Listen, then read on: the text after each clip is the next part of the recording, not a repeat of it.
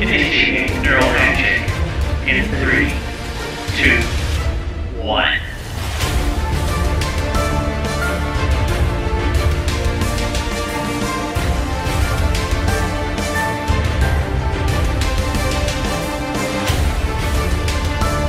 Welcome back to the Drift Space, my baby little Trekklings. I'm your host, JR. Trekklings. I was gonna say uh, Kirkling loving Spock suckers, but Kirkling. We've- I think we've been anything down- with Ling on it is just kind of. ah, Spockling. Spocklings. Ah, you Sululings. Wait. Oh no. He's, Bones Jap- he's Japanese. I forgot. All right. I'm Dave. I'm G. I'm Rebecca. What just happened? Are you Rebecca Ling? Art is what just happened Professionals. because I have a mic. Right.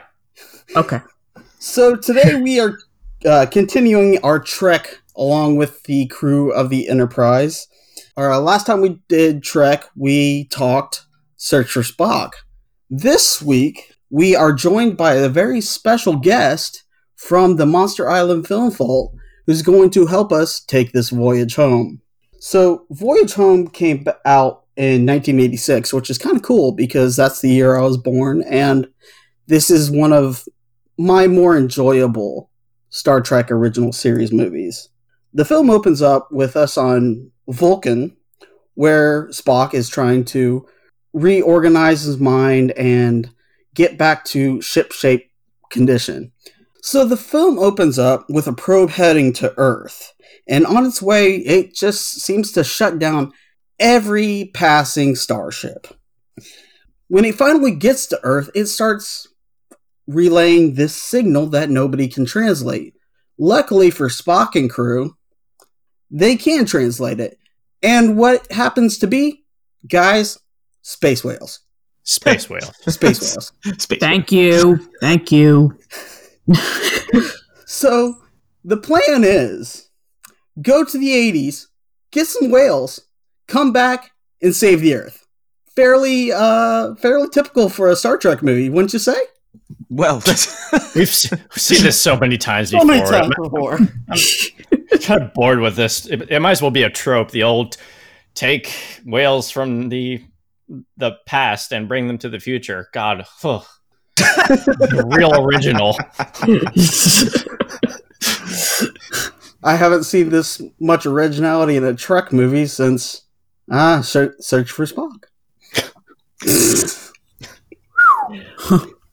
you know, initially, uh, Leonard Nimoy, he was kind of hung up on. They, they were trying to figure out what they need to go back into the past for, and and uh, Nimoy was initially hung up on a like a plant that they had to go back for that was extinct in the future for like municipal purposes and whatnot. But they didn't think that was dramatic enough, and uh, I think it was whales. yeah, it was whales. Well, it, uh, I think I think it was William Shatner that was part of. Uh, you know, he was part of Greenpeace at the time, and he was actually uh, very much in like involved in like activism for whales and stuff like that. So uh, I don't I don't want to say that he came up with the idea, but we he was he was one of the people who supported the idea heavily. All that to say is I'm I'm a fan of this movie just because I like going off the beaten track every once in a while. And like I said earlier, this is not your stereotypical tr- Star Trek movie. In fact, I think you I could qualify this more as a comedy than a Trek movie. Yeah, no, I completely agree with that statement. Absolutely. It almost reminds me of a buddy cop movie. It really In does. a way. Yeah. If Trek had a buddy cop movie, I think this would be that that movie. Well, there's a tremendous uh, focus on character in this movie. You know, uh, everyone ends up doing a little bit more. Uh, they get to kind of flex their their acting abilities a little bit more. Everyone gets more screen time. Uh, you know, it it's interesting to me how much confidence Paramount had in Nimoy after Search for Spock. Mhm. You know, they they they brought him in after th- its success. They told him they wanted to do another one. And They said the trading wheels are off, and that was the exact quote that Nimoy got, uh, which is a wonderful thing to hear, right? You know, N- Nimoy had said that he felt tremendous amount of pressure on Search for Spock. The the studio was breathing down his neck, his peers, his co-stars were sort of testing him. He was hogtied to budgetary constraints, old sets and models. He he was uh, questioned for bringing in Christopher Lloyd, and then of course you know he delivers after all of that, and they tell him he gets more creative freedom to make the movie he wants to make. And he said he enjoyed making Star Trek for, for way more because of that freedom and that trust. Uh, but as always, the studio still had a mandate, and the mandate was it had to be a time travel movie. there, there had Well, to be time travel. I mean, Christopher Lloyd was in a previous movie. Why not? You know, Yeah. Doc Right, Brown, you- Doc, you know, you know the old saying, "Doc Brown and his Klingon bird of prey." right, right. Classic. I want to point out just a little tiny uh, tidbit or oopsie I, fa- I found in the film. You know the part where uh, Chekhov was captured by by the Navy after Uhura um, beamed up. So he points the phaser at at the guards, and he said, "Don't- "Don't move, or I will stun." And he couldn't, and he couldn't shoot, and he couldn't shoot them. He uh, there was like, oh, must be radiation interference. So he just instead of taking the phaser with him as he runs, he just tosses it in the hands of one of the guards. You don't think that would have had, I don't know, some sort of An effect on the timeline. yeah.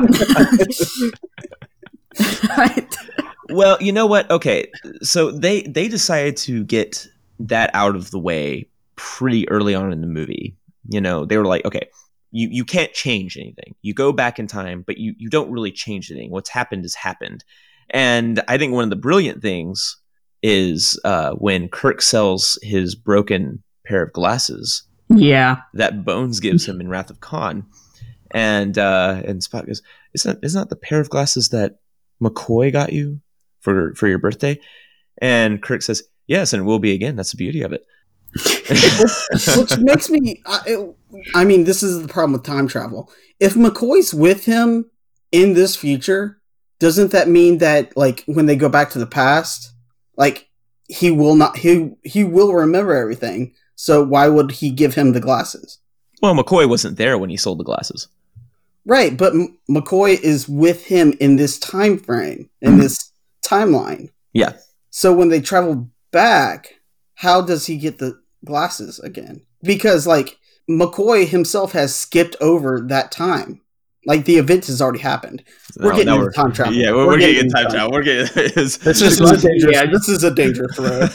This is what happens when you take a little too much LDS in the 60s. But the one note on time travel I did like was uh, when Scotty is showing him the new formula for the clear. Mhm, mhm, Aren't we mhm. changing the future by telling him? How do we know he isn't the one who invented it? Oh yeah, yeah. That's. I like that one. But I think what I really enjoy about this movie is the fact that when when the movie opens up, you know, Spock's taking the test to uh, get his mind back in ship shape, working condition, and the fact that he travels back to the '80s and learns humanity from the '80s yeah, but is amazing. The colorful metaphors. Smartest race in the entire galaxy with an '80s mind. Colorful metaphors. it really is so much lighter than the last three films. You know, Nimoy had had said he wanted this movie to be a lot lighter than the last two films, and and said, uh, and I quote, "It's it's not a message picture, right?" Meaning he didn't set out to have a major overarching theme that played out uh, in the narrative, like you know Star Trek two and three. He just focused on the characters and the story. But I feel like I don't know. I feel like movies say a lot more as time ages them which is kind of funny about this movie because the movie already aged much of what we're seeing due to time travel. Mm-hmm. But uh, time travel. also, I, I- I just I have a hard time believing there aren't talking points in a screenplay co-written by Nicholas Meyer, who wrote and directed Wrath of Khan. You know, Yeah. and and and I see lots of stuff regarding xenophobia and distrust, since you know Chekhov is a Russian on board a nuclear vessel in in in the Cold War. we are looking for nuclear vessels. and, and you know we, we have the issue of preserving a nearly extinct species and of course the exploration of humanity as spock inches his way uh, to answer the question how do you feel and and so see I, I just i have a hard time believing a star trek movie doesn't have things to say and dave rebecca you two really knocked it out of the park in terms of exploring the themes in search for spock what do you two think about this one For me, I think that's kind of why I struggled finding any single interpretation Mhm. of it. I think there are multiple interpretations of the voyage home, both the movie and just the phrase like what does the voyage home actually mean? You think about this from the crew's perspective. At the end, the crew gets to return home to the Enterprise, right? And then you have Kirk. Kirk is returned home as the captain of the Enterprise. He's finally demoted from admiral and he gets back in the captain's chair, chair. That's his home. And also, in kind of a cheeky way, right? The crew of the Enterprise is returning home to us as the audience when they time travel back to our time. Thinking about this is a movie that came out in 1986 and they time travel back to the 80s. They time travel back to when people are actually watching this film. But for me, The Voyage Home, I mean, much like I see a lot of Spock in this. I think Spock is obvious, very obviously one of the big central parts of this movie. So when I think about that and say, how does this really apply to Spock? GJ, I think you hit the nail on the head when you talked about Spock trying to regain his humanity. Mm-hmm. And for me, that's what home looks like for Spock. We open with that query presented by the machine Spock is using to sort of test himself and sharpen himself back on Vulcan. How do you feel? Follow, followed abruptly by this conversation with his mother about essentially how the denial of logic is the reason he stands there today. The needs of the one outweighing the needs of the many. This perplexes Spock. He doesn't get it because because he's been neglecting the human part of himself during his reintegration on Vulcan. He's been doing great reintegrating himself with the Vulcan half of him, but it's the human side of him that he needs to get back with. So, needs of the one outweighing the needs of the many, that perplexes him.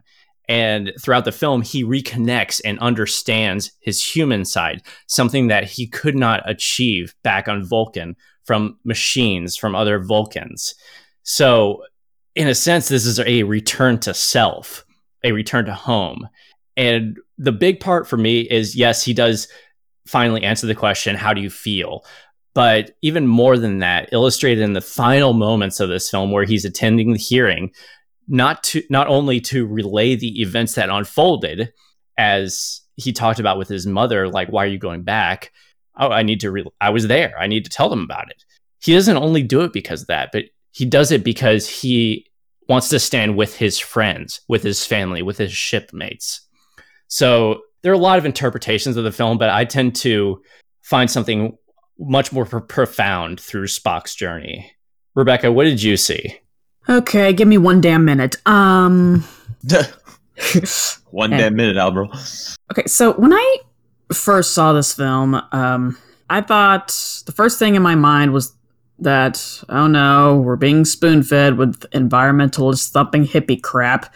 Obviously, that wasn't the case, and I was wrong about my former beliefs.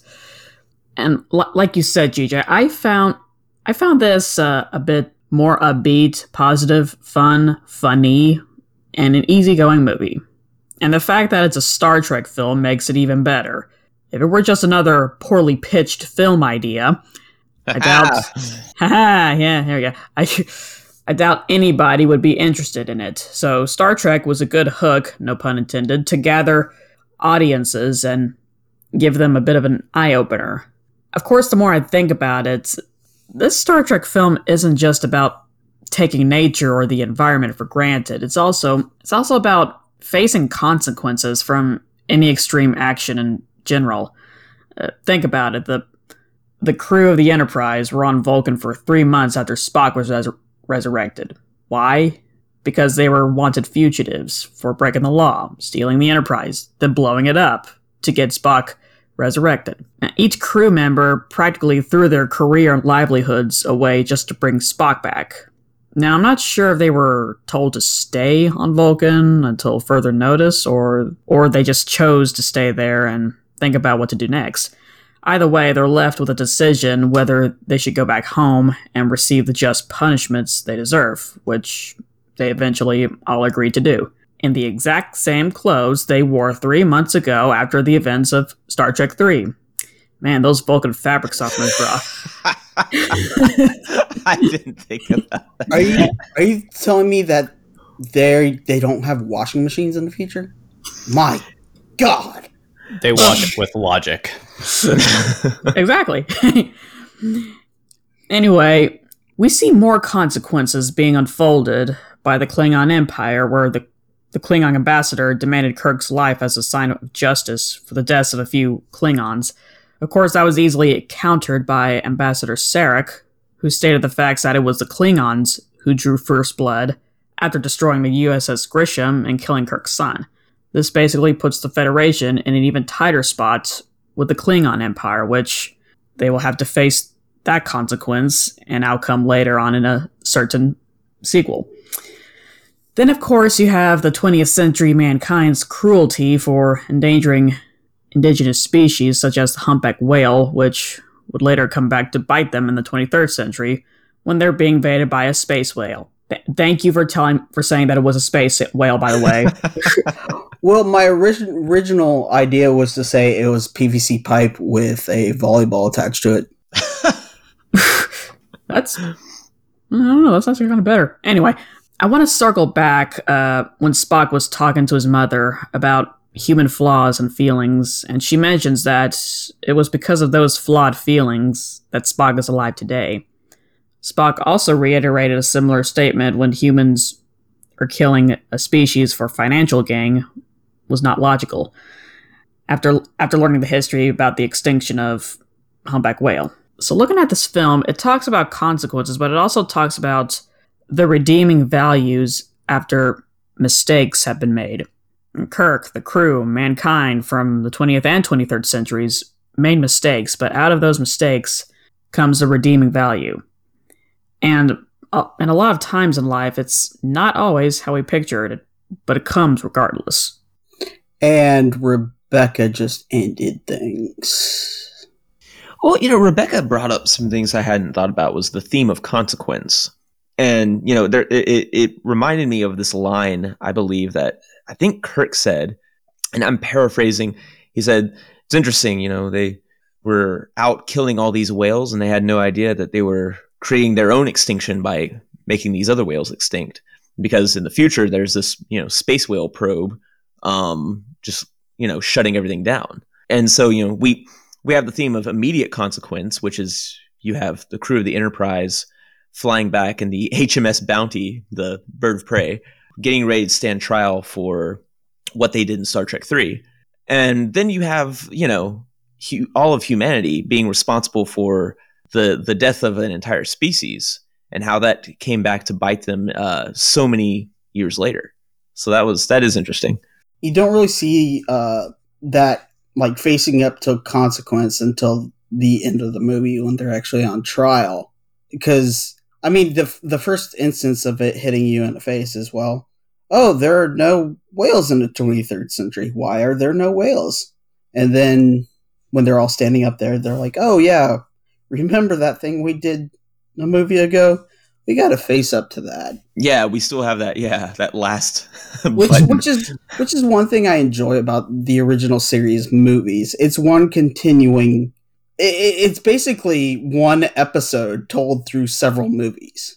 I mean, well, it's it's it's, ongoing. episodic. Episodic, Yeah, it's an, so it's that's a, it's a it's like like I said that the event that happened in Search for Spock, uh, we're now being reprimanded from for it in Voyage Home. Do you guys think that seeing Wrath of Khan and Search for Spock is a requirement to enjoy the vo- voyage home, Jr. I don't think it's requirement. Knowing what happened with Spock is kind of required, but at the same time, we get that wonderful uh, flashback, like we always do in Trek, where they're at the console and we have the lovely. How did they get that shot from space of the Enterprise blowing up? Right. I Uh, love that. But but it's still it's still enjoyable on its own. Yeah, I was thinking about this as I was watching it because I've I've seen this somewhere before, but Voyage Home is the culmination of the a trilogy of two through four. When I think about that on paper, I think to myself, you know, of course you can't just watch the the final movie in a trilogy of films. You've got to see the first two. But the more I think about it in the context of like what actually happens, what's with the story telling the narrative, the characters, what is going on here that would preclude somebody from enjoying it. And I don't think there's a whole lot that uh, the majority of the film it takes place in an entirely different timeline that is more easily accessible for the common viewer. So I could see how this movie could almost be an introduction to somebody that wants to figure out what Star Trek is all about. Okay. Well, that's it's interesting because I often wonder, you know, how much how much information is too much to make it accessible to a viewer. You know, we had the opening where we see the Enterprise being destroyed, and it's explained to us, you know, what Kirk's crimes were, and they make it evident that you know Spock had come back to life. They don't go into details how, but they did. Uh, you know, I sit there and I think, okay, as a viewer, as a newcomer, I would be super, you know, like confused, like what in the world? Uh, I, I certainly missed a lot. But then, you know, once you get past all that baggage and into this standalone story, then then it becomes more easily accessible. The movie still has to pay off uh, everything that it sets up and some things that the prior movies set up, and that's that's a big part of it right there. Yeah, uh, like once you get past the first ten or fifteen minutes, it's it's a fairly straightforward movie where you can follow Yeah. everything that's going on. Yeah, I agree. So I I don't think the previous two movies are necessarily required reading, but once again, having seen them makes a lot more sense in context. Oh, of course, of course. And again, it, it really, it really makes that payoff more enjoyable. And this is, this movie is constantly, it, it- it's a large setup for big payoffs and small payoffs. You know, you have minor character moments, you have full on story arcs. Um, you know, you have my favorite example is is with dialogue. Actually, uh, especially between Kirk and Spock. Kirk has told Spock to stop using colorful metaphors to fit in because Spock just isn't very good at using profanity. And uh and The hell I'm not. uh, and then Gillian picks them up in her truck and asks, uh, you know, what what did you mean when you said all that stuff about extinction? And before Spock can respond because he he can't lie, Kirk chimes in. Uh, he he meant he, he meant uh, what you said on the tour that if things keep going the way they are, humpbacks will disappear forever. And then she retorts, uh, "Oh no, that's not what he said, farm boy." Uh, Admiral, if we were to assume those whales are ours to do as we please, we would be as guilty as those that caused, past tense, their extinction. I have a photographic memory. I see words. And then Spock, he looks at Kirk and he, he asks, Are you sure this isn't time for a colorful metaphor?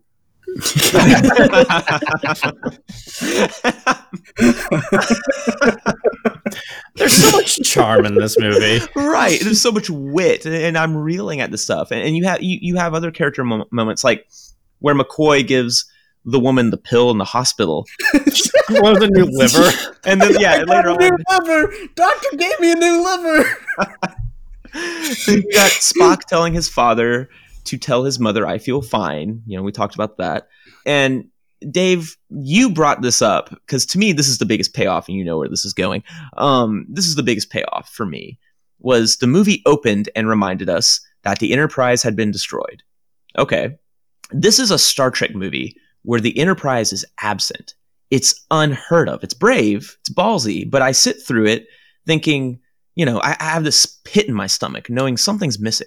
It doesn't hurt the film at all, but it does build anticipation for it. And then at the very end, when the camera makes us think, oh, they're they're going to get the Excelsior, we see the Enterprise A, another refit Constitution class, and they're so happy. And by this point, you know, the Constitution class starship is old news. They're they're nearly 50 years old. They could have been given the Excelsior or a Miranda class ship like the Reliant. That's what the Reliant was. But they didn't want newer and more advanced. They wanted home, like you said.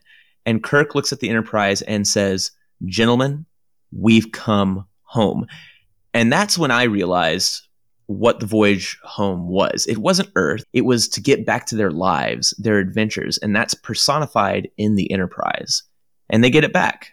To me, it, it was the most satisfying ending this film could deliver. And they kind of give you a little taste of Enterprise, a little tease, just to rem- just in case you- there was a moment when you weren't thinking about it. Uh-huh. When Chekhov's talking to to Kirk on the comm, and he's like, "Where's the nukes?" Or uh, Where's the nuclear reactor? yeah, Right. yeah. Where, where's the where's the where's the reactor? And then he goes, "It's the Enterprise," and you just see like this smile creep on Kirk's face. Yeah, this glimmer. Yeah. I love it. Yeah. I was about to say, uh, the Enterprise was in the movie, just uh, more like an ancestor of the Enterprise. But, but uh, I want to interject something uh, completely um, different. During that time uh, in the '80s, um, this was during the Cold War. Obviously, uh, the actually it was starting almost the conclusion of the Cold War, like during during the Reagan era and everything. Um, and and I noticed that they jumped uh, literally from a, a different parallel point point in time in history. Uh, because in the 23rd century, they're dealing with their own sort of Cold War with the Klingons. So I, I find it uh, it seemed eerie how both how they picked a certain timeline that was very similar to their timeline when it came to a, a problem with with another country or in their case another planet Yeah, another country is probably the best way to put it. Uh, another uh, political entity, another uh, force to be reckoned with. Uh, it- yeah, I, I found the juxtaposition there kind of interesting. It was an excellent comparison between you know the Cold War and the Cold War with the Klingons, which has been going on for years since the uh, the original uh, series, actually. Exactly and, and the cold war in russia has been going on for years as well until uh, i guess 1991 Hmm. that's the year i was born Well, I think we've hit um, a great point that we can bring in our very special guest here All right. and uh, see what he has to say on the movie. So we are pleased as punch to have the curator of the vault himself, Nathan Marchand from the Monster Island Film Vault, here with us. Nathan, how the heck are you? Hello, computer. Just use the keyboard. Oh, it's a microphone? How quaint. Hello, James. James. hey, Jimmy. hey, hey, hey, hey. Behave you two. I don't have I don't want to have to referee a fight this time. Jimmy's still a little bit sore in more ways than one from losing to you in that bar fight. I'm just saying. Well, at least at least we know who won. And you know what? I think next time my money would still be on you. All I can say is just don't take off, Rebecca. don't take off anybody in this. And shut up, Jimmy. Quit trying to interrupt us. Okay, it's just rude. All right. but anyway, yes. Thank you. Uh, both Jimmy and I are very happy to find out that we're drift compatible with all of y'all. And I can say that because I'm from Indiana.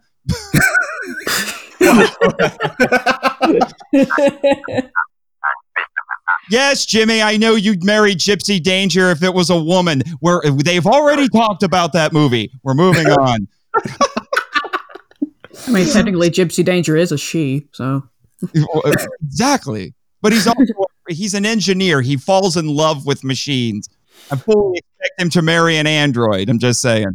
You're from Indiana, but you you only work on an island. What what uh what what do you what do you do on the island, Nathan? I'm a I'm a film curator. I'm in charge of the film vault on the island.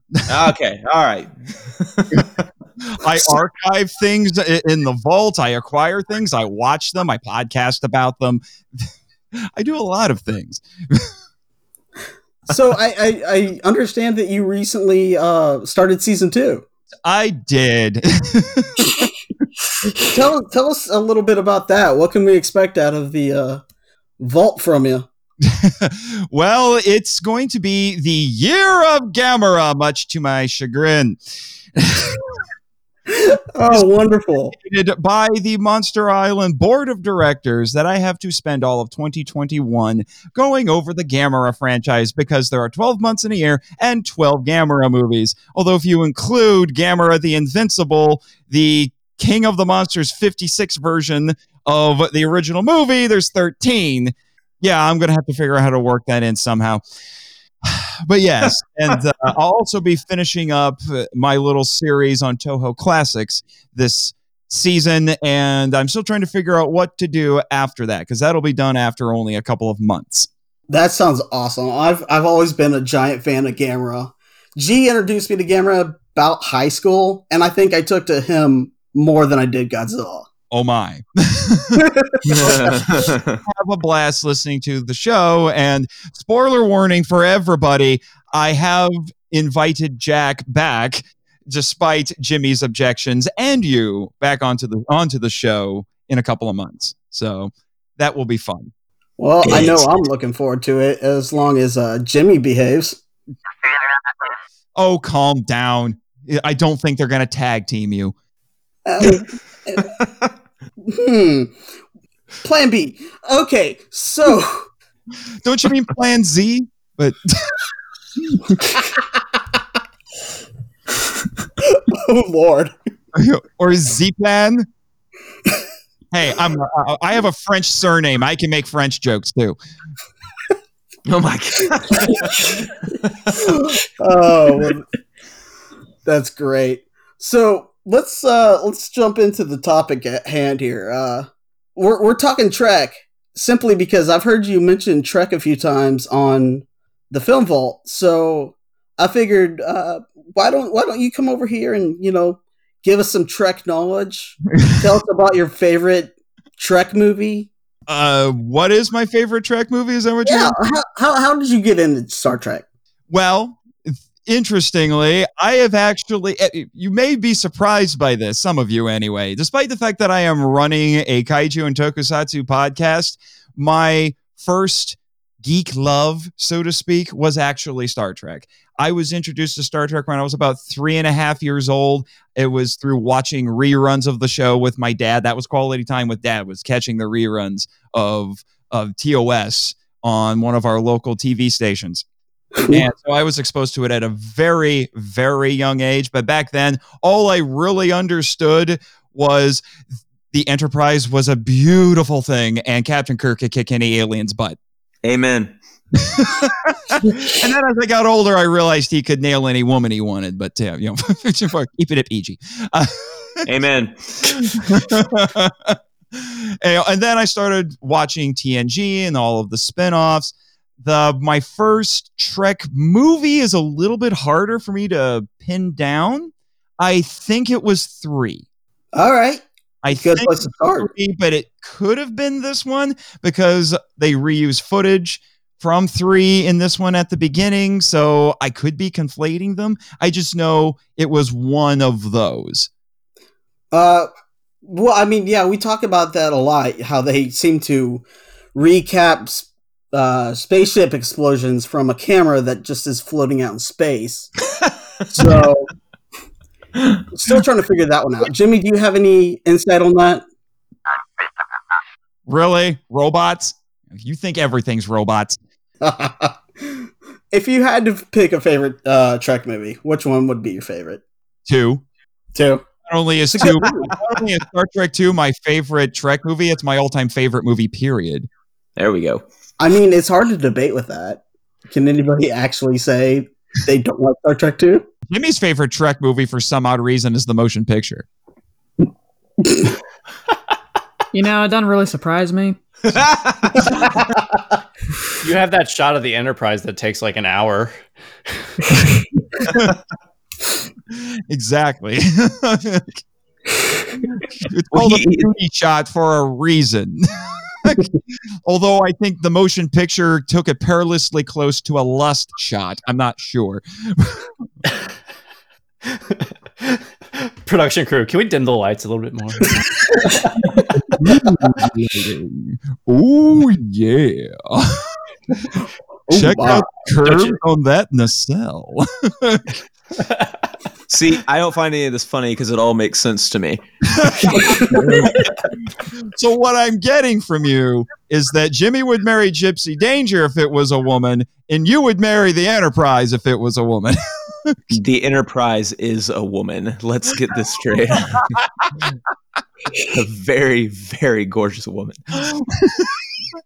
Constitution class refit, beautiful. Thank you. Look at those nacelles. I'm suddenly picturing Jack going back to that bar here on the island and trying to pick up women by saying, "You're as beautiful as the Enterprise." Constitution refit NCC one seven zero one. You know, some men like cars. We just like starships over here. Perfectly natural. I'm more in the Star Wars universe. She may not look like much, but she's got it where it counts.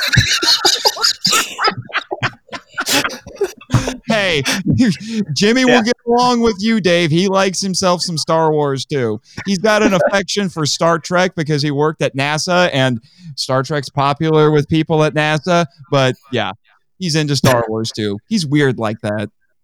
Weirdo. We already have one of those. Wait a minute, Dave. I mean, Oh, what a nerd. We're all nerds here. so for me, um, Oh yeah, Rebecca's here. I forgot about that. yeah, hi. How How could are you you? What about the token girl? You're terrible. So, um, the ships are fine and everything, but I prefer my machines, uh, uh, I don't know, vehicular and transformative. no, no. And, okay, uh, we gotta go. Let's Okay, let's, we're let's moving revise- if you ever cover the original animated Transformers movie, call me. Anyway, I do. God, I want a Starscream right now.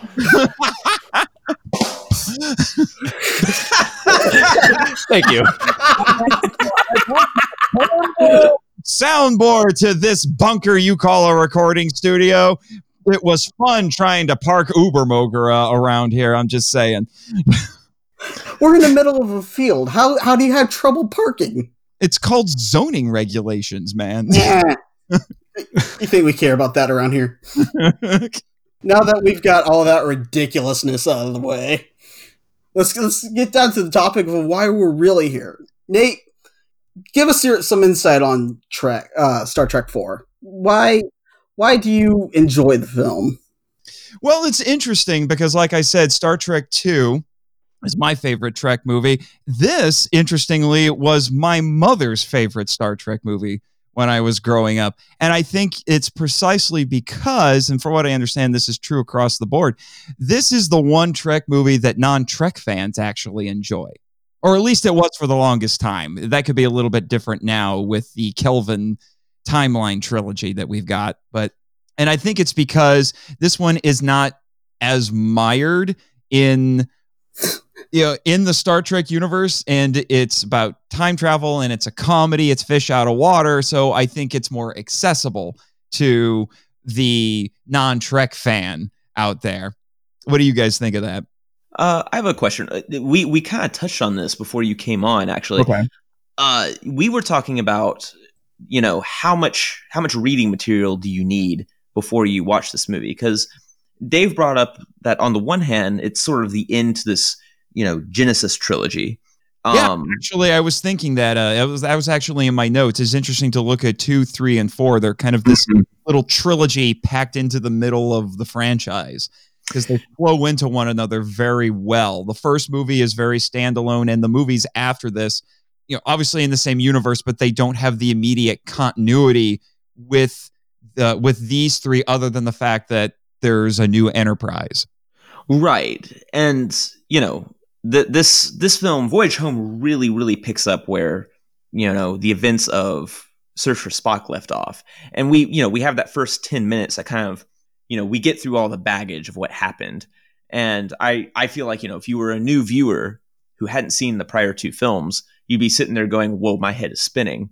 But then once you get past that, once it gets into its own standalone story, it's it's fairly digestible. So what do you think? Do you think this is, you know, it's it does stand on its own pretty well or do you think the first two movies are, you know, the required reading for it? I think you could go into this not seeing the other two. You're given the important details that are relevant to this movie's story in that first 10 minutes or so. And I think if you, if you just have enough you know, I guess pop culture knowledge about Trek and about these characters, you can go into it with enough of an understanding of what's going on. I do think you'll get more out of it having seen the other two movies.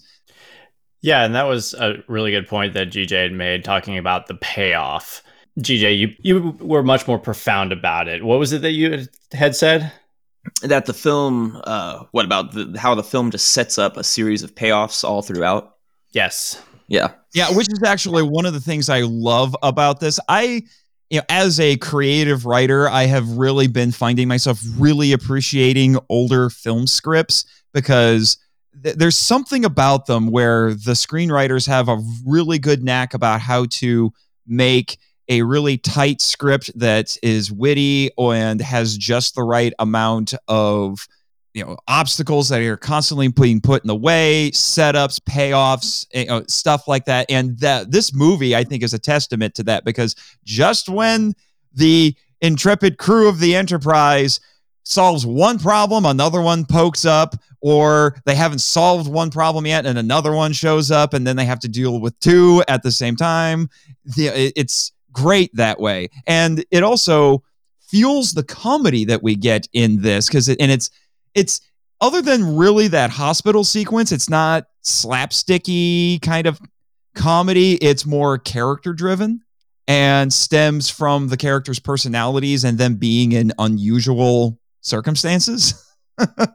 I think it's a very elegant way of putting it. I didn't think about that, but yeah, I, I mean, there there is a much greater focus on the characters and the whole like fish out of water concept as they go back in time to this really strange, to them, very strange era, but to us, you know, this is this is normal.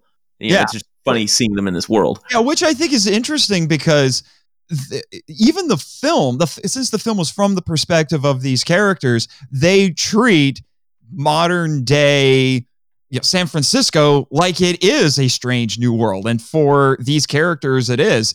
I, that scene when they've just parked the bird of prey, which is almost as gorgeous as the Enterprise. I'm just saying. Thank you. Thank you. the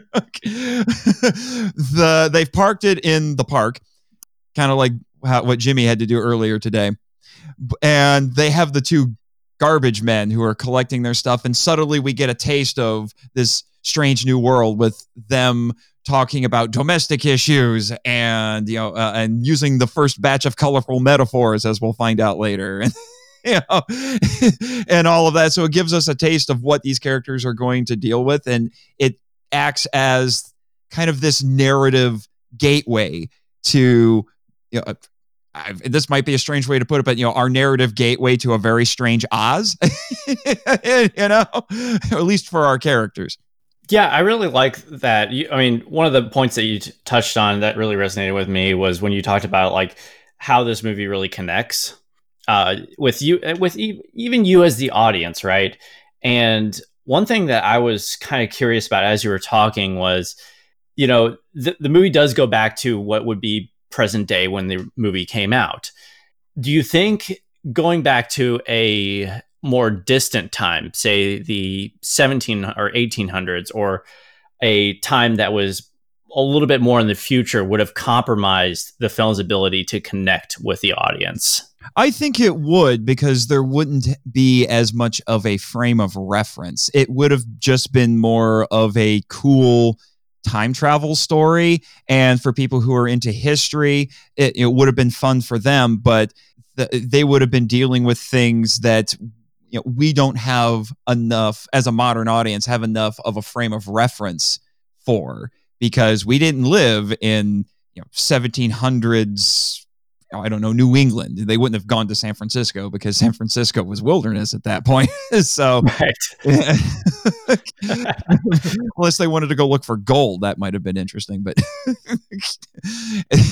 but so I think the fact that they did that helped to ground the story, and I, honestly, I think broaden its appeal. That's one of the big things for me is, you know, the broadening of that appeal. That's what this film really achieves by coming back to a present day time. So definitely agree with you there. That's it. That's a good point. We'll just ignore the fact that they're within spitting distance of the eugenics wars. Things are going to get very unhappy very quickly. And see, that's when we get into Trek lore, right there. That that's what no one knows what's about to happen. You, uh, gentlemen and lady, I uh, uh, I watched this movie on the on our trip to, uh, to the bunker, and I think I have about uh, you know like uh, two or three pages single spaced of notes. that I had to highlight. So, like, okay, these are the important ones I should hit. and a lot of it does have to do with arcane Trek lore.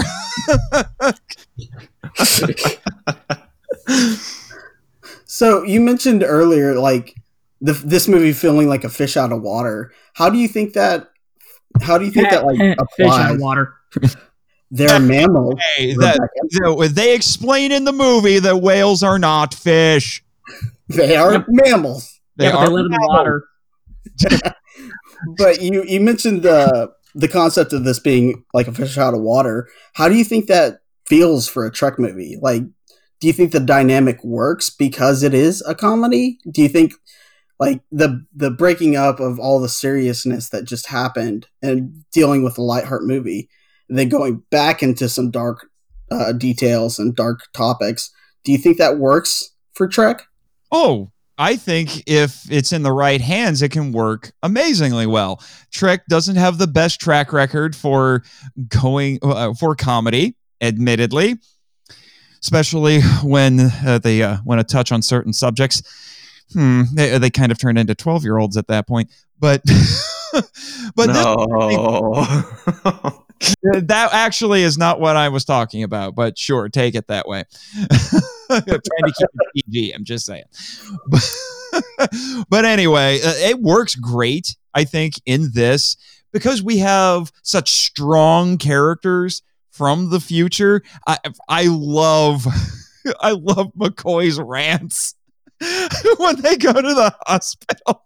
oh, It's probably the because best part of the movie. it's one of those things where it's you know for us things like chemotherapy and uh, whatever surgical technique that they were going to use on Chekov that's cutting edge medicine but from McCoy's point of view it's barbaric and we if if a modern day doctor went back 300 years he would think that things like bloodletting would be barbaric when that was considered you know real medical techniques and so I just love hearing him rant about. It's like, oh my god, these people. What are we living in the dark ages? Oh, these people are living in the in. The, this is so medieval. I hate. It's just. It's just so great, and he slips the the the apparently you know magic pill from the future that cures the old lady. she has like brand new kidneys. I don't know what he cares. but you know, as you know, anybody who has been neck deep in Trek lore will tell you, whatever it doesn't really matter. This is the man who invented the cure for the common cold. Can we bring McCoy back now so we can have a permanent cure for COVID? I'm just figure it out in five minutes. I want that movie now. right, right. Yeah, that was. Or not, not even that movie. I want that real life. I'm pretty sure once if McCoy was here, like in this timeline, and he heard about COVID, he'd be like, "Oh my God, what is wrong with you people? You know, it's funny that we talk about how uh, the juxtaposition of these characters from the future works so well for comedic purposes in this movie. I don't think this could have landed if it didn't have the right writers behind it. And I think getting Nick Meyer back was probably the smartest decision they could have made for these characters because he's found a way to, you know, he, he's found a way to honor who these characters are while kind of bringing out the humanity in all of them, the the the down the groundedness to all of them. You know, it, it, it's so fun. There, there's just minor things here and there, and you can you can pick up on what the first line that Nick Meyer wrote in this movie was uh was uh judging by the pollution content of the atmosphere i believe we've arrived in the latter 20th century. You know? and right there the wit starts pouring off the screen because you know he wrote these characters in wrath of khan and he had to keep them grounded in a very uh, like serious situation. But he knew the movie that they were going for and he made sure to to lighten up the screenplay a little bit uh, with without making them into parodies. You Yeah. know, it's just that they don't know where they are. Like you know, Scotty at one point he uh, says, "I can't believe I've come millions of miles," and McCoy thousands, thousands, th- thousands of miles. you know, just little things like like uh, you know, Kirk saying, "You're not catching us at our best." and Spock, that much is certain. Uh, you know, it, it, it's it's not slapstick. It's not real in your face lines. It's just wit Mm-hmm. and it, it works so well. And I'm I, I I gotta be honest with you. Before this podcast, I watched this movie twice. Once to prepare for the podcast, and then a second time to go back and pick up on all the comedic beats that I missed. it, it was because it's smart about that. It's not in your face. It's not gross. It's not trying too hard. It's not slapstick, other than the Scooby Doo run, the uh, The hospital. Mhm. Yeah, it's just clever, and Yeah. that's all it needed to be to be successful. Yeah. Um, as much as I love McCoy in the hospital, I have to say, I really do think the more I think about it, I think my favorite comedic beat is nuclear vessels. Where he's asking the uh, policeman. We are looking for the nuclear vessels. Because, and th- the reason that joke works so well is because this was at the height of the Cold War. and we have a right. guy who technically means no harm because he's from the future when everything is fine. fine now, we're fine. Yes. How are you? Wrong franchise. I don't care. But anyway, and now he's going around asking where he can find nuclear powered U.S. military ships. And it's just so good. And they don't have to explain anything to you. It just, they just let it be. And I- the joke might be a little bit lost on a younger audience who doesn't remember that time or you know knows a whole lot about the cold war and this era in history but still you know for those who do know the joke lands Oh, great. Oh, yeah. I don't think we've even uh, talked about him this much, but we we talk about like Trek being uh, family, friends. You know, the enter- the Enterprise is their home. So to me, this is one of the funniest uh, moments in the movie. Is where Kirk is looking over on uh, Sulu and he goes, "Name, rank, Sulu, Admiral." that was Chekov. That was Chekov. Chekov. Check off, check off, my Chekhov. bad. But I just die laughing. Speaking of Sulu, I I read somewhere that and they they cut this out, but apparently there there was supposed to be a scene where Sulu meets his um, great grandfather as a kid wa- as they're walking down a neighborhood, and I kind of wish they left that there. And and it starts out uh, with Sulu and um, M- McCoy and Scotty just walking down, and and there's this ball, and there's this kid that goes up to Sulu. Excuse me, sir, could you hand me the ball? Yeah, sure. Then his then his mother and father uh, uh, come out and speak to him in Japanese and everything, and and he says, "Sorry, I, I had to go." I was like, "Sure thing." And then McCoy or Scotty goes, "Who was that?" That was my great grandfather, Ikari Sulu. And, huh. I kind of wish they left that in there. Well, they. It's not that they couldn't leave it in there, Rebecca. It's that they didn't finish shooting it. According to Nimoy, that the the kid that they got to play because the kid was nervous. I- Yes, he I was remember. nervous and yeah. crying, and there was a lot of noise. I mean, San Francisco. Uh, there was a lot of improvisation going on during this movie. Like even the the cop who you know just stares at Chekov while he's asking where the nuclear vessels are. Uh, that was actually a security officer for the film, and they just you know Nimoy just pulled him aside and asked, "Hey, just just stare at him." That security guard needs a Oscar. I love that. well, it's interesting that you bring that up because I didn't know about that surprisingly, but I knew about another interesting thing that, if I remember correctly, it was scripted, and I don't remember if it was just dropped in a later draft or if they just didn't film it. But there was an interesting plot point about Saavik that they left out. I think I know where this is going. Yeah, Yeah. it explained why, for some odd reason, she decided to stay on Vulcan. Because they don't really explain why she stays on Vulcan. I guess the implication is supposed to be she's Vulcan, she wants to stay there, but she's also a Starfleet officer, so why would she stay?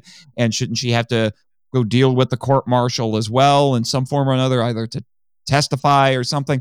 Well, there was a point where they were going to reveal that Saavik was pregnant with Spock's child, basically making it clear that she slept with Spock's reforming body on Genesis during Star Trek 3 when he was going through Pon farr. There's some more deep Trek lore for you.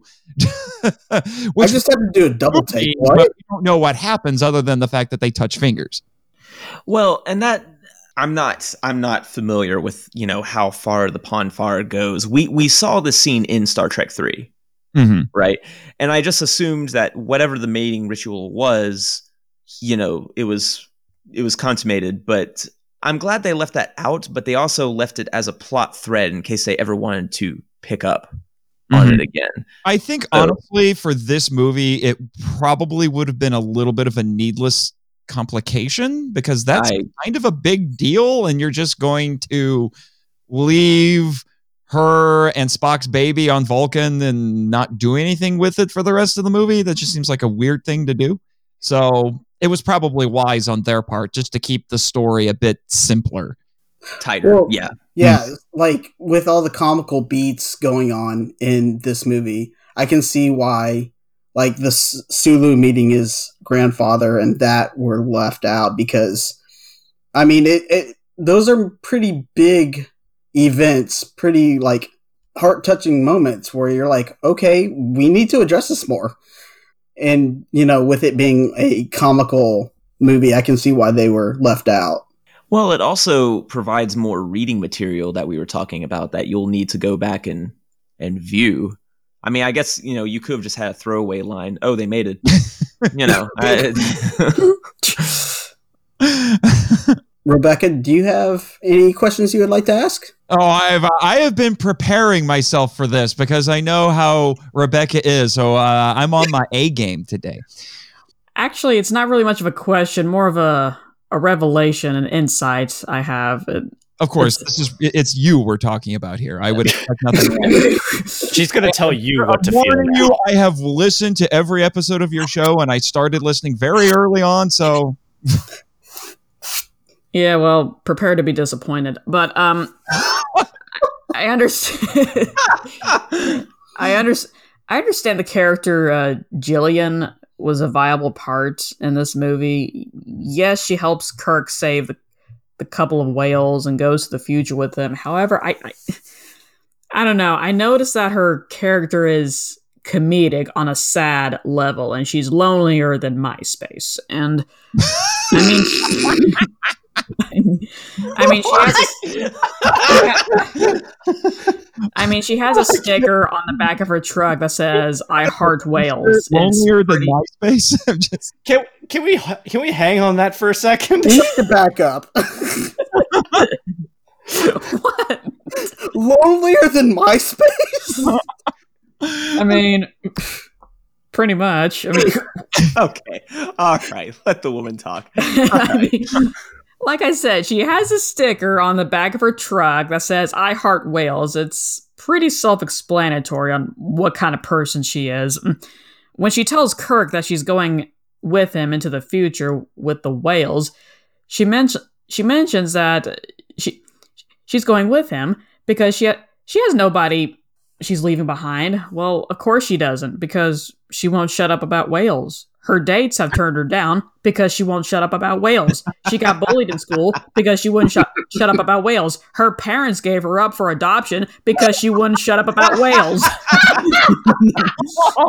now, I don't know for sure if that was actually her life, but honestly, it, it really wouldn't surprise me. Although, although I remember, um, anyway, I I realized that there was a villain in this movie, and no, it's not. It wasn't mankind or or the probe or the space whale or anything. It it was Bob, uh, the curator of the museum. He set the he set the whales free without telling Gillian and giving Kirk and the crew an even harder time. So to me personally, I think Bob is the real villain of the movie. Wow. you know, uh, when uh, I once read a Starlog magazine that rated all 10 of the, uh, well, at that point, 10 Star Trek movies and argued that the reason w- uh, that the even number ones were the better ones was because, well, no, okay, uh, Nemesis wasn't there yet, but because it was when Nemesis came out, I think. But whatever. And the it was because the the even number ones had better villains. They said Star Trek 4 was the exception because all you got in it was whalers and the Tootsie Roll from outer space. oh, I like that one. Yeah. Uh, apparently, they neglected to mention Bob. So, uh, you know, I guess we could say, uh, "What about Bob?" I'm just saying, you know. Yeah. Too soon you can have Khan, you can have General Chang, you can have uh, uh, whoever, or Sybok, or Spock's brother, or whatever, or Locutus, or the Borg Queen, but none of them compared to Bob. I'm sorry, just Bob's the worst. Go to hell, Bob. Don't you mean go to colorful metaphor, Bob? Color me metaphor, Bob. wow. Is that like an off-brand tickle me Elmo? I think we found our first uh, drift-based merch. Dave, I think you're showing your age with that reference. I'm just saying. I got something I, I do want to bring up. Uh, you know, uh, Nathan, we, you and I, we spend a lot of time watching films that use miniatures, and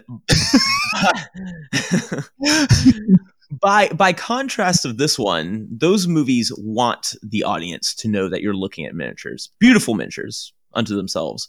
But the approach is more naturalistic here, right? Mm-hmm. So I, I always, you know, I always love it when movies use massive miniature sets, and here we see a lot of forced uh, perspective. Mm-hmm.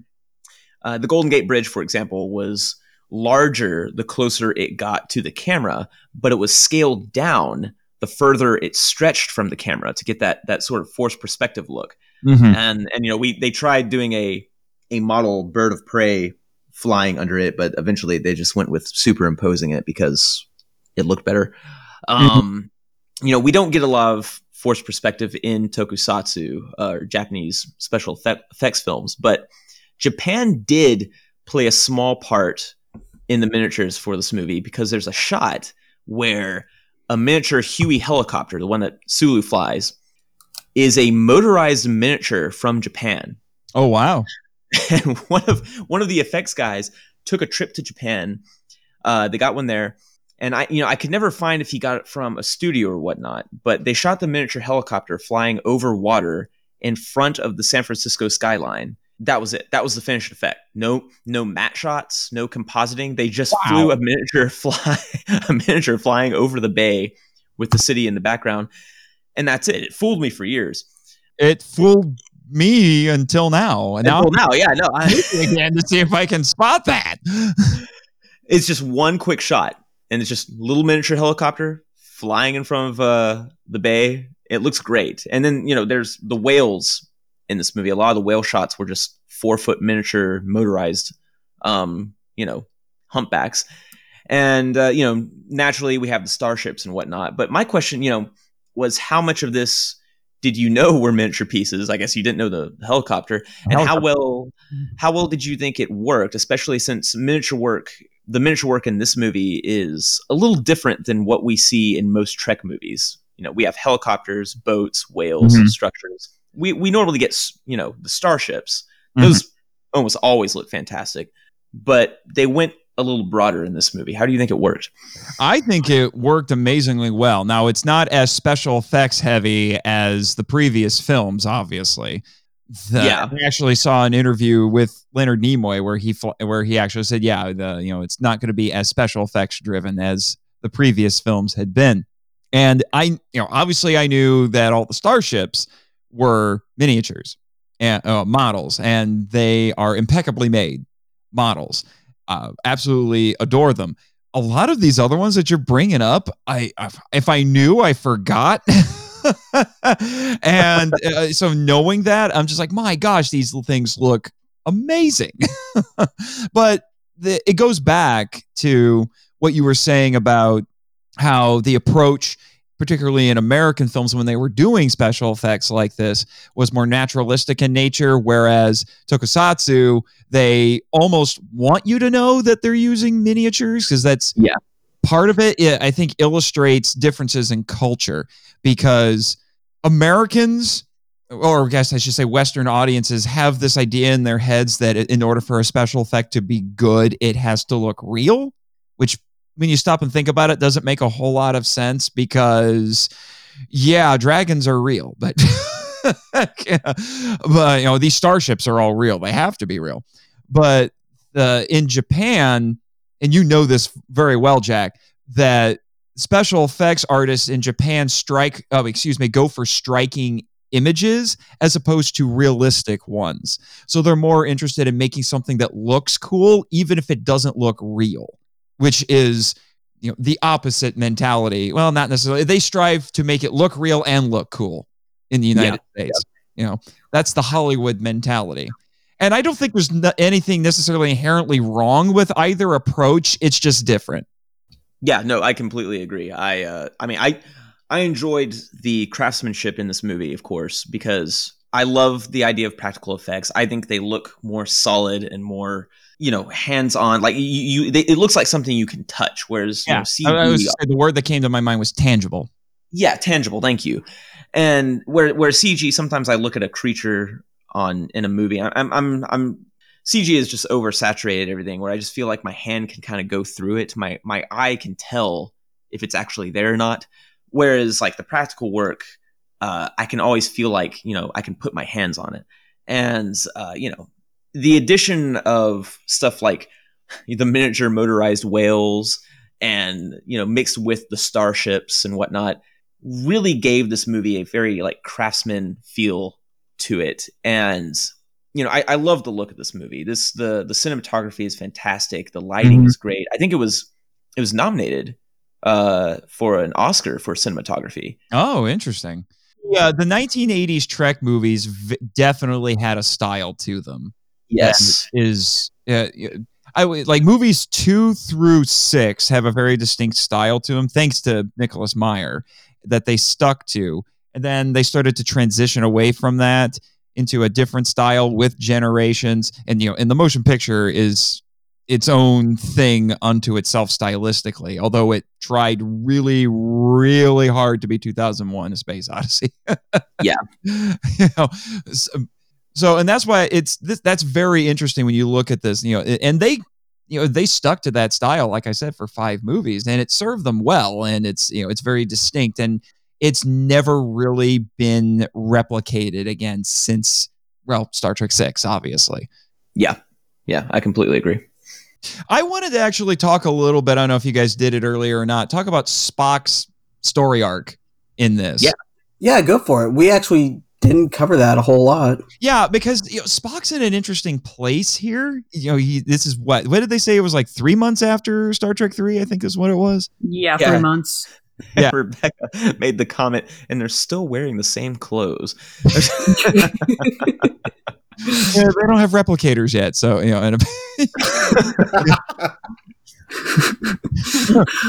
and you think they're going to wear you know those spare Klingon uniforms? That's going to go well. But but uh, no.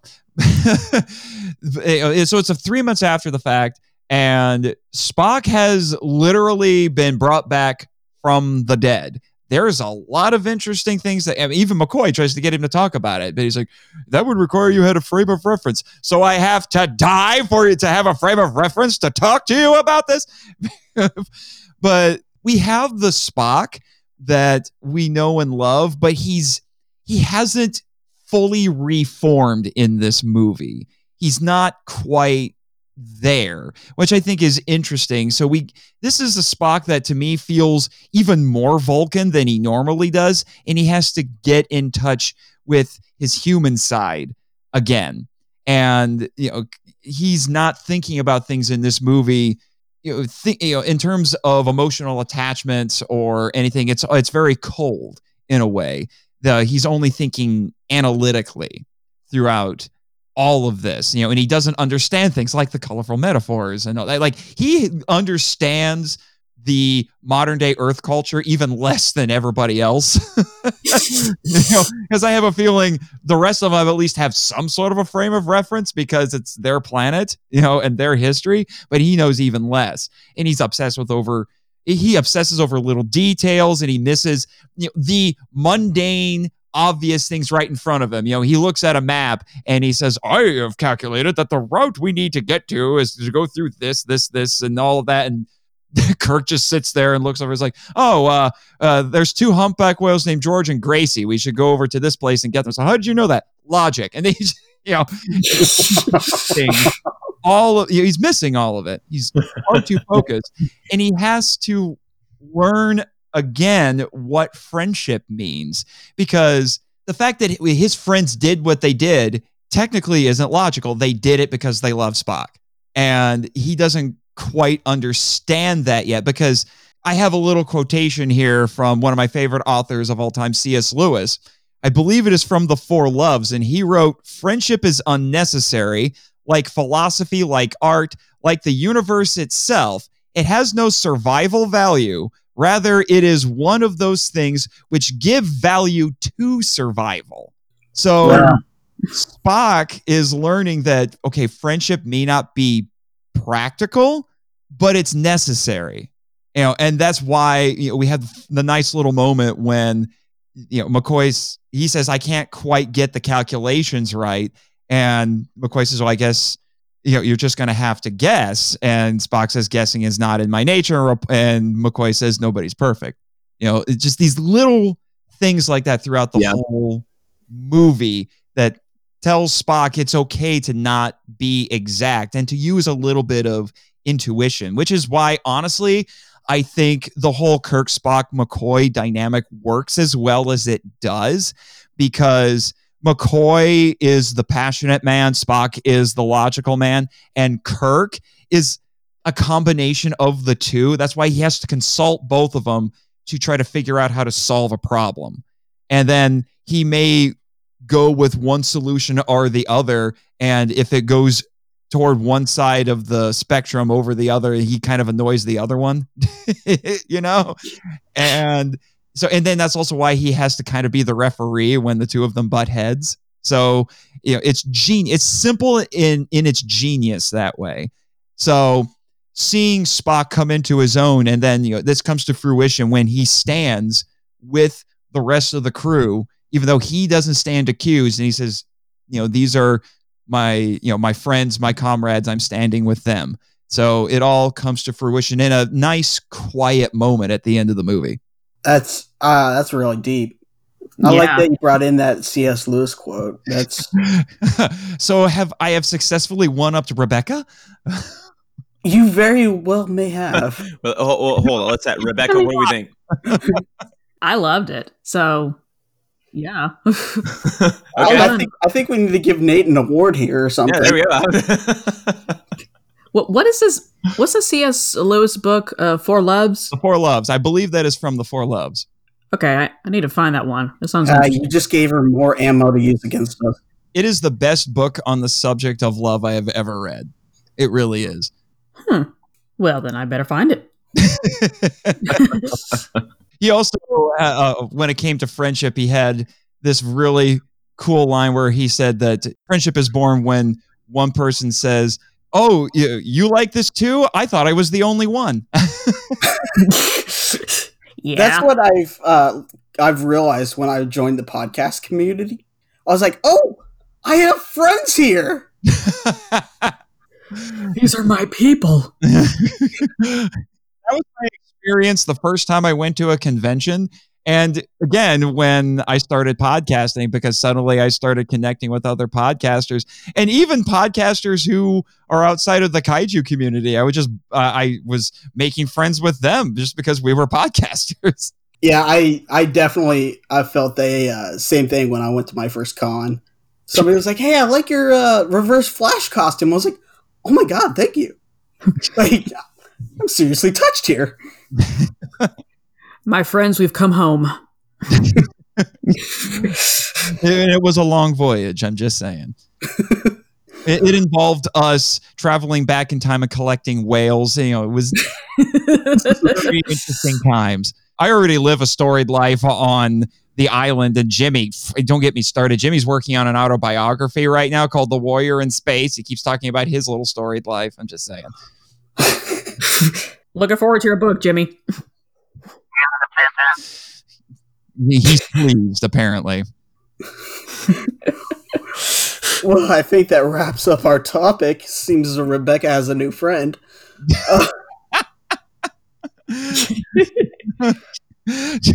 I- I'll, I'll give you Jimmy's email address, but you can follow him on Twitter. I am contractually obligated, at the risk of being shot into space, to tell you to follow Jimmy on Twitter. Don't do it; it's a trap. It's a trap. Wait, wrong franchise again. What am I doing?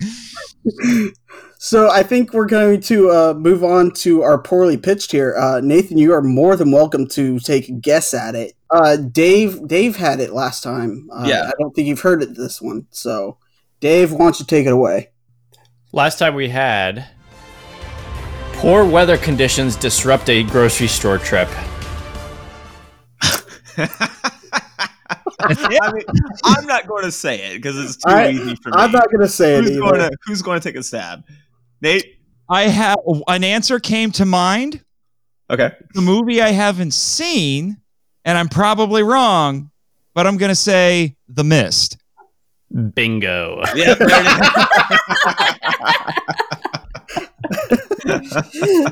is. Low hanging fruit, Dave. I gotta say. So, So- uh, yeah. yeah, that was Oh my god. a couple episodes ago. Monsters vs. Men gave us one, and and we we didn't get their reply back as to what they were. Oh, no. It's sort like- So we No, just guessed. no, we but we got we got Children of Men. We got Children of Men. Oh, I was gonna Uh, say I- I'm gonna tell you right now. When I when I listened to that episode, as soon as he was done, I'm like, it's Children of Men. I, I didn't even have Yeah, to think it. It was it's, it's Children of Men. I, But the I- first I saw that one, movie years ago when I figured it out. the, the the the first one that they were talking about, they were talking about kaiju like creatures, and it threw me off. But it was actually Toy Story that they were. it was Toy Story. what? Well done. Wow. Well done. Oh my gosh, that's clever. So Nathan, you got to at least when, when you're when you're done here, if you wouldn't mind shooting an email or uh, uh, our way, and we'll look at it on our next episode. If you've got if you've got a poorly pitched for us. Oh, I do. all right. Oh, wonderful. All right, hit us with that poorly pitch, Nathan. All righty then. No, Jimmy, we're not using the movie based on your life. That's too obvious. Only Jack would have gotten it probably, but that's you know, people would expect us to use that one. I'm just saying. Okay, so here's what I got for you. Because it's Tuesday, a hyper patriotic American soldier goes AWOL to lead an international ragtag team of road warriors into Southeast Asia to rescue hostages being held for ransom by a quirky dictator. Of course, Jimmy, uh, I'm getting to that. And somehow, and somehow this plot will help the dictator bring about his new peaceful regime wherein he will print his own money. Wow. Okay. Wow. I Oh, like wow. how you de- describe him as a quirky dictator. I don't even know where. What? that, that just happened. because it's Tuesday. Because it's Tuesday. That's certainly something to think about. All right. All right. Poorly pitched. Well done, everyone. Nathan from the Monster Island Film Vault for poorly pitched. well done. And now we are going to move into Fanboy 50. Nathan, you are more than welcome to jump in if you've got anything to rant about for the 50. I do have one. All right. Oh, wonderful. Let's guess go first then. Okay. Yes, Jimmy, I know I talk fast. All right. Three, two, go. Due to a combination of mandates from the board's executive assistant, Miss Perkins, and Michael Kaiju Groupie Hamilton, I've been burning through some Power Ranger seasons as I archive them in the vault, but it's been selective and out of order due to them leaving Netflix. My favorite is In Space because it has great heroes, excellent stories, and the best villain. For the last time, Jimmy, I'm not crushing on Astronema. Zeo is it's solid, but was ruined by Turbo, which has everything wrong with it, like Divatox. The creators do try to course correct halfway in, but I won't be returning to that slog anytime soon. Oh, you still got some time. And now your time's up. that was all I had. Holy crap. You just made my day. I, I, now I really want to talk Power Rangers. yeah, and I'm particularly suspicious why Miss Perkins was insisting that I do this. Not only that, she insisted I start with In Space. I'm not quite sure, but I'm glad she suggested that because In Space is fantastic. In Space is the way to start. I got to tell you that. It's unfortunate you watched Turbo, though. Well, when you're stuck in the Megalon crate on the Japanese mainland for no apparent reason, and that's the only thing you can get on your phone, got to do something. Touche. Who's up next? I'll go. All right. Run it to your mark. Set. Go. All right, so we are recording this episode on the day that the Godzilla vs Kong trailer came out, which I can't talk about much because Nathan hasn't watched it yet. but it's a thing. It was priority to record this first. I'm just saying. and then uh, I've also I've been watching on Netflix the the TV show Bridgerton, which is uh, from best I can tell, uh, Downton Abbey meets Gossip Girl. So I can't really recommend it. Um, been going out at it on some video games recently, older video games recently, Dragon Ball Xenoverse with uh, some of the drift here. And we've been having fun on that. Uh, I've had to relearn some controls, but I enjoyed uh, going going at it for a few hours with uh, Jr. and Reb and Dave the other night. The other night. Time. Uh, ah, well, okay then. There you go. All right. Yeah, Perfect ending. That didn't Yeah, happen very yeah. often. I know, I know. You got me not mid word. I'll go next. All right. Oh, dos. Go.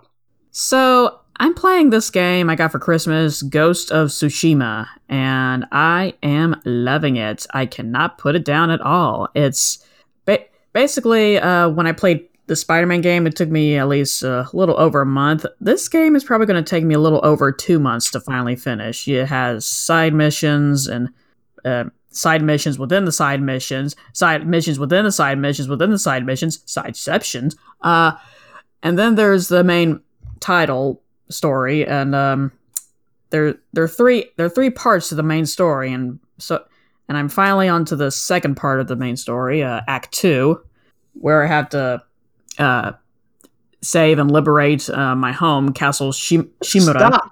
So So, Yeah. Rebecca, yes, does this mean you fin- finished Final Fantasy?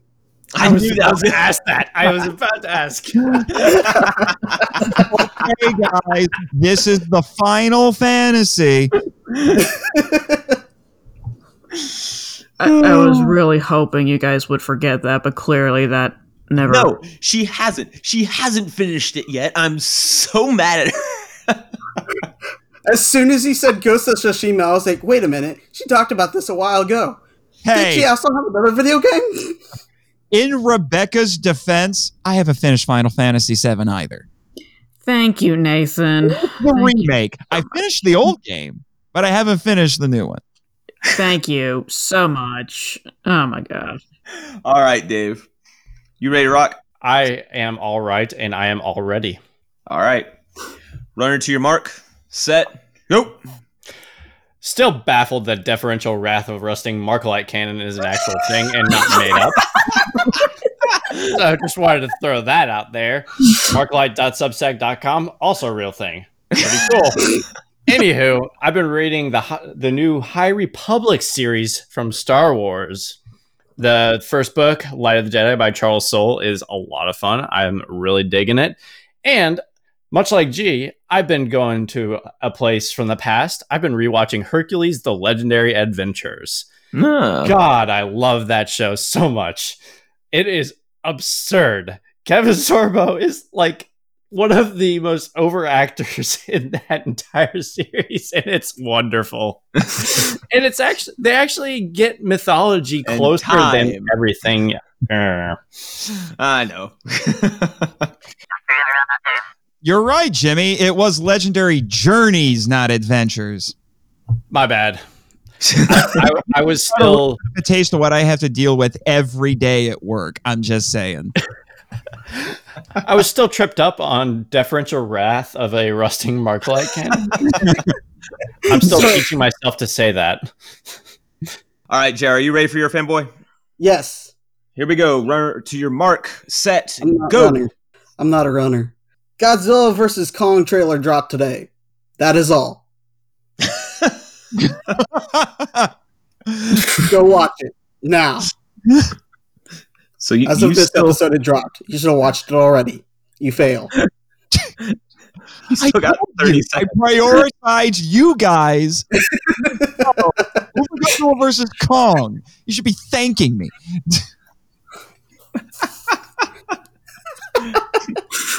Jared, do I bank your time because we're at 35, 36? How are you guys today? You guys doing all right?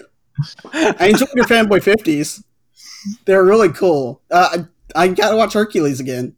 Nate, I really like Power Rangers. I'm still trying to get yeah, through. all uh. Time, time.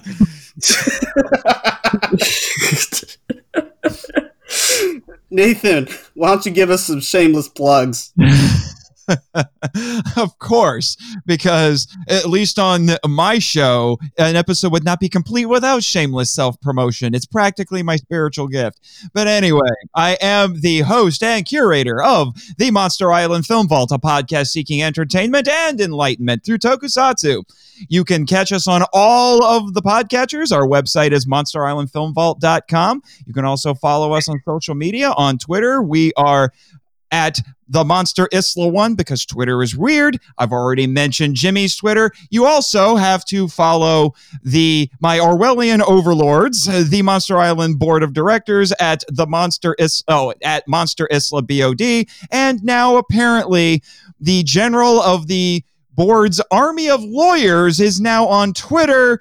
His name is Raymond Martin, and yes, that name is as genius as you think it is and his Twitter handle is at MIFV underscore legal team. oh wait, no, uh, MIFV legal underscore team. That's what it is. Excuse me. And we're the podcast is also on Facebook and on Instagram. We have a Twitch, but I almost never use it. I think I've covered everything. And if you're interested in my not kaiju writings, my author website is nathanjsmarchand.com. Yes, I had to use both of my middle initials because nathanmarchand.com was already taken. I'm going to find that guy. Pop quiz Dave. Is everything he said real or fake?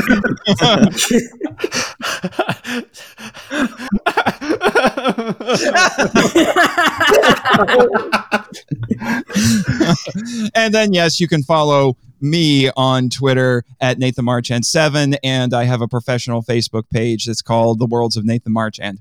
There. Those All sound right. Just That's a lot. also, I just published a new book with my uh, co-written with two of my friends, Nick Hayden and Aaron Brosman. It's called Zorzum and the God Who Devours. It's about a barbarian cooler than Conan. Wonderful. Sounds amazing. Got another book to read. I can give you about eight. So well, Nathan, we thank you for coming on and joining us in this conversation of Star Trek today. It was such a pleasure to finally actually get to talk to you. yeah, uh, when it's not uh, you know uh, te- you know texting on social media, yeah. When, when we're not having some kind of Twitter war. that's Jimmy's department. You too, Jimmy. With everybody. And uh, we thank you, viewers, for joining us on our topic of Star Trek The Voyage Home. If you like what you've heard, I'm JR. You can find me on Instagram at Little Man Cosplay. I'm also on Twitter. You can find me there at Little Man underscore says one. And I'm Dave. I do another geek podcast with my wife called Pizza and Parsecs. And if you want, you can check us out at pizzaandparsecs.com.